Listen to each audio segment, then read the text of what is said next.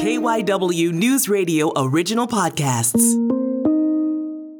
This is KYW News Radio in depth. I'm Matt Leon. The wake of yet another mass shooting in the U.S., this one at an elementary school in Uvalde, Texas, more talk about why this keeps happening here.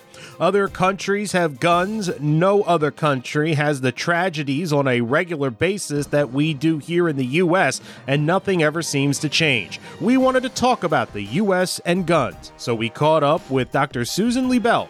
She is a professor of political science at St. Joseph's University.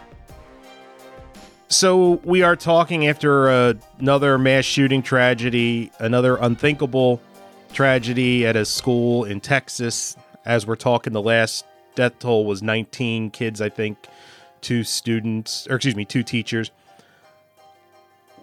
Why does this keep happening in the U.S.? And when I say that, I don't mean that it, it that's such an open-ended question, but these things consistently only happen here why are we so overwhelmed by gun culture in the US? Well, first of all, I'm I'm sorry to be here again, Matt. I love the show, but I, I hate the reason, and I know you do as well. Um, you know, I think gun rights supporters sometimes talk about the mental illness of the particular shooter uh, or the the particular reasons for that one person's actions. And sometimes we we we tend to focus there. We like the personal. But i think the way to understand this is to pull the lens back. And i think one of the main reasons that there are more mass shootings in the united states as opposed to other countries that are like us is access to guns. We have more guns than people in the united states and then that's a statistic that gets thrown around a lot. But when you when you think about it, when you think about the idea that there's more guns than people, you can realize how easy it is for a troubled 18-year-old man to get his hands on a gun and to use them in an impetuous way. And I think many of us have been 18 and we remember the level of impetuousness that we have. If you hand somebody a gun, they will act more violently uh, on some of those emotions if, if it's available to them. Um, I am not a psychologist or a sociologist, but the psychologists and sociologists who collect data on this show there are more guns available for suicide, which is the number one gun death in the United States is, is self-harm and violence against others. And we just have guns available in a way that, that others countries don't. Second thing I would say is that in the United States, since the early 2000s, not since the beginning of the country, but certainly since the early 2000s, we have a language about guns that centers on freedom. We talk about guns as a special right. You will hear gun rights people say that if we lose any right, any access to guns, we will lose all of our rights. Now, that's not the case. All rights that are uh, mentioned in the Constitution and those are not are regulated, and regulating guns is an older tradition in the United States than individual rights. That's not actually in the Constitution. But I think that this association in the United States of freedom with guns, of rights with guns, is something that we don't see in countries like France or Germany or even Australia, a country that had a very similar gun culture to the United States, but after a mass shooting, decided to do something about it. And with an enormous amount of political will, they changed their gun laws. Um, so there's something about the United States' narrative, the idea of the Minutemen, and, and you can see that in the way that many of these militia groups name themselves. They they hope to associate what they're doing with the American Revolution, and they hope to associate guns with a certain kind of protest against tyranny. You mentioned not since the beginning of the country, since early 2000. Do we? Do you have any uh, hypothesis on a trigger? Like, is this the rise of the internet? Is this in the wake of 9 11? Like, I mean, are there events, an event that you can kind of point to where the arrow started to point in a different direction? So, what I meant by the 2000s would be the legal revolution in the United States, not the beginning of mass shootings.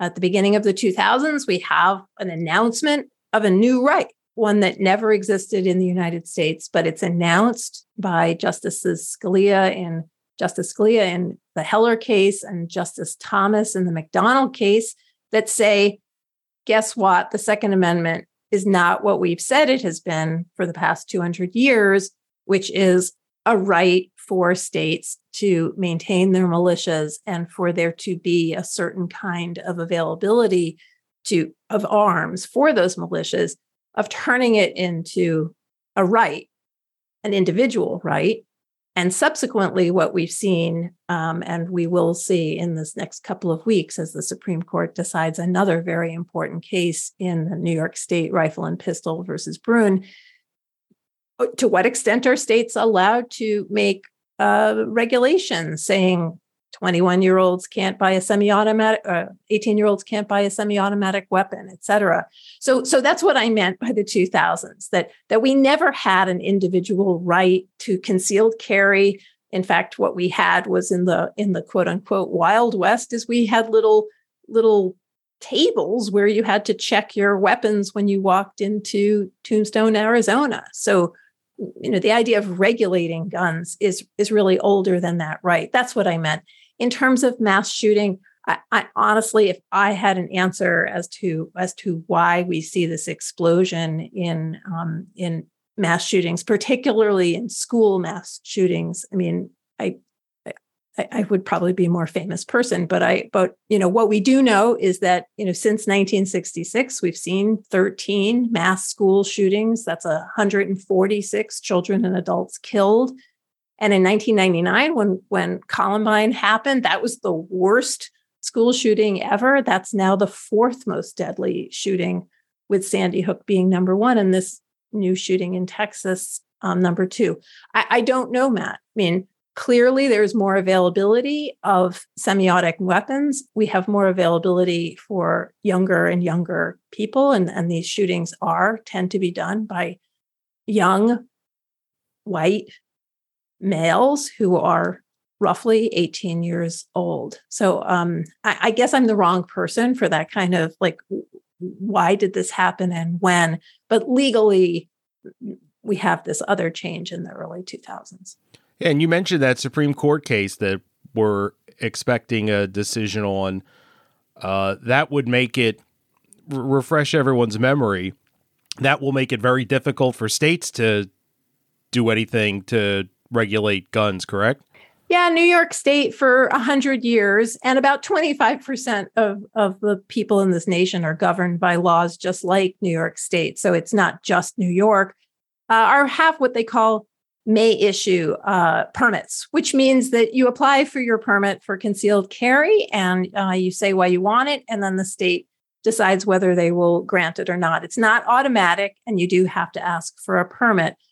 Uh, and New York has had this for a hundred years. That's something that the Democratic majorities in New York have approved of. And it looks like the Supreme Court will likely overturn that permitting requirement. Um, but we'll see in the next couple of weeks what happens. But it would affect 80 million people, 25% of the nation. And it means that states won't have the right uh, to regulate. Another good example is uh, just two weeks ago, California had a law that said, you know, you have to be 21 to buy a semi automatic weapon.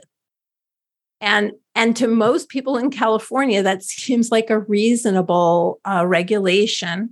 But unelected, I would call them radical judges, overturned these laws, saying that that somehow violates the Second Amendment of the United States. I think that's a that's a very very tortured interpretation of the Second Amendment, and it takes away a lot of power from the people of California to make um, these regulations, which they see as in the public's interest, public safety interest.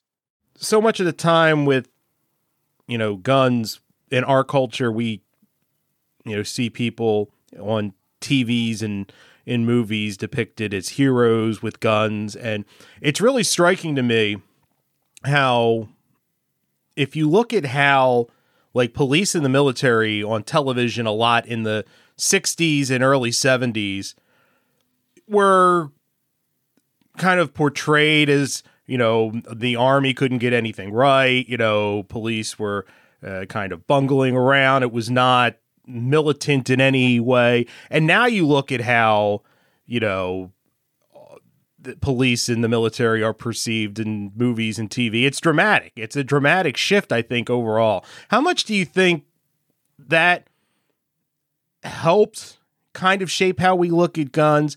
Or is it a, a chicken and the egg that it kind of one follows the other? You know, the the the media is going where society is and or society is leading the media where it goes. Well, I do think I do think it's hard to determine where the directional arrows are, but there is no doubt that popular culture guides what people think about about anything, but particularly in terms of violence and guns. And we certainly do see, um, in particular, in uh, in what we are viewing, manner in which guns are perceived and are connected to masculinity and I, I, really do think that mass shootings have to be understood in the context of masculinity politics and violence against women. All but three of the uh, mass shooters in the United States to date were men, and, and men are five times more likely to own guns than women in the United States. So, mass shooting is a problem that can't be disconnected from masculinity politics.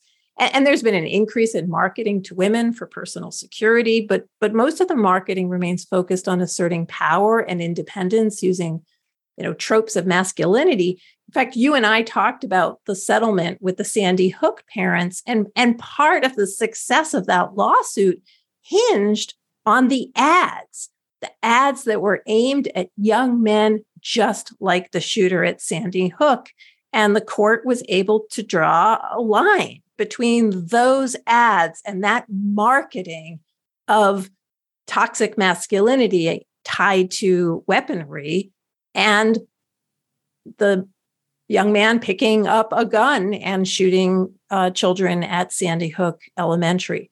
Uh, I, I, you know, I think that one of the, as you were describing what we see in the movies, I think it, it raises another really important question there, has been real change in terms of how the police view, for example, gun regulation. There was a time when the police were very fearful of people having individual weapons. They saw that as a threat to their own personal security because they didn't want to be arresting people or chasing down people who might be armed. We see a lot of changes in the politics of what police unions are, in fact, and police associations are are asking for. And so I, you know, I think in the United States over the past 50 years, we've seen real shifts, shifts in in in the parties, shifts in organizations um, like the police as to what it is that they are are favoring, and we see more and more support of individual gun rights coming from the police, which is a real reversal of what we used to see earlier. It seems like if we kind of deconstruct a lot of the thinking, the thought process with guns, we would eventually get to a point where we talk about fear and how that fear manifests itself is different with different groups. Um, but, you know, how did we as a society get so fearful? Because I think that's a, it's, you know, fear of the other, fear of the government, fear. Well, you mentioned, you know, with young men, fear of women. Like a lot of this it, it, correct me if you think I'm wrong, but I think it manifests itself in different types of, of people are are scared of something. I, I don't disagree with you, Matt. I'm I, I'm not a psychologist or a sociologist, and I, I I'm fearful of getting out of my lane because there are good scholars who who really study the politics of fear, and I, I'm not one of them. But I, you know, I I will say that we live in a very polarized country and we are seeing that polarization in public opinion. We're starting to see, uh, we, we always saw a little bit of difference between gun owners, Democrats and Republicans would, if they owned a gun, would be less in favor of gun regulation than others. But we're seeing more and more split between Democrats and Republicans. And that's not just about guns. That has to do with our our wider popular culture. And in terms of fear, I think we can see the ways in which fear has been used in terms of racial dog whistles, uh, dog whistles towards immigrants, uh, the idea of of you know you you need to protect yourself, you're unprotected, you're under siege. Uh, we we can see that and mapping on to the complex soup of uh, debates over white supremacy and where we how we frame race in the United States. I mean, I and there's people who've written some really great stuff on this. I think that fear isn't one simple uh, approach. I think some people fear armed individuals who are walking around, and some people want to be those individuals who are armed. So, for example, if you're uh, a person of color in the United States, like Trayvon Martin, you may fear an armed man like Zimmerman who does not wait for the police and takes it upon himself to police himself uh, by himself and to execute somebody for, uh, in other words, instead of there being a trial by jury or an arrest. So I think who fears what is really a, a, big piece of thinking about guns in America. And you can see there's there's real divides in terms of cities. People in cities don't want people with guns, and they certainly don't want concealed carry as much. People in rural areas are far more comfortable with it. Time for a break. We will continue our conversation with Dr. Susan Liebell right after this. This is KYW News Radio in depth. And we are back on KYW News Radio in depth, continuing our conversation with Dr. Susan Liebell. We have had mass shootings in just about every setting, and nothing changes. And I mean, literally, we had members of Congress be the victims, the congressional uh, baseball practice. Is there anything you think that would ever spur change? Because usually you would think that if it affects people personally, things are looked through through a different lens and nothing seems to move the needle even when it directly affects people. It's really hard to puzzle this out matt. Um, american political institutions are failing to represent the will of the american public with regards to gun safety. I mean most americans support some access to guns but they favor measure, measures such as stronger background checks by wide, wide majorities. 70% of Republicans, 92% of Democrats think that there should be background checks or um, for you know private gun sales or sales at gun shows. So so this is not like a little sliver. This these are huge. Yet, despite those wide majorities, legislators and judges have adopted a radical position on guns that doesn't reflect the public opinion of their constituents. It doesn't reflect the text of the Constitution or the history of gun regulation in the United States, in my opinion.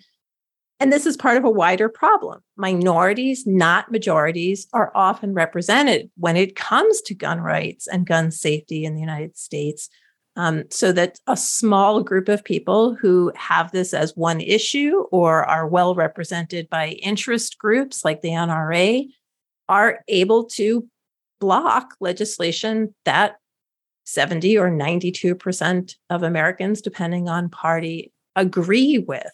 So um, the cycle that you uh, described so well, which is there is a shooting like uh, Sandy Hook, and people are devastated, and and there is this kind of thoughts and prayers, and there is a gesture. Somebody goes to the Senate and says that there's going to be legislation. It passes, and it's almost always blocked, uh, or it has been blocked, um, especially in the last few few years.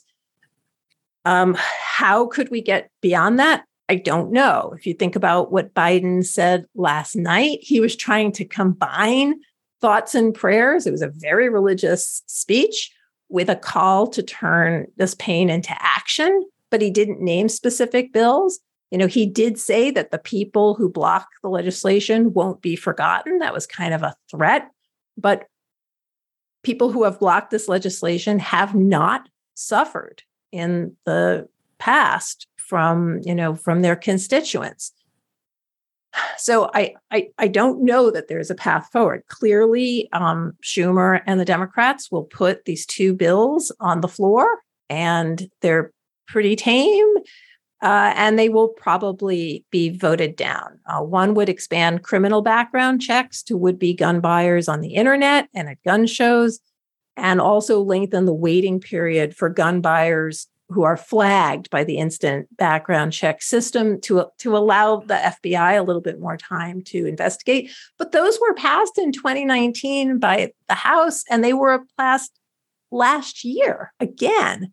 But they've always languished in the Senate amid, you know, Republican opposition. So, you know, even as these massacres come, we are not seeing Republicans, uh, senators saying, oh, my position here has changed. In fact, I think what we see is more retrenchment.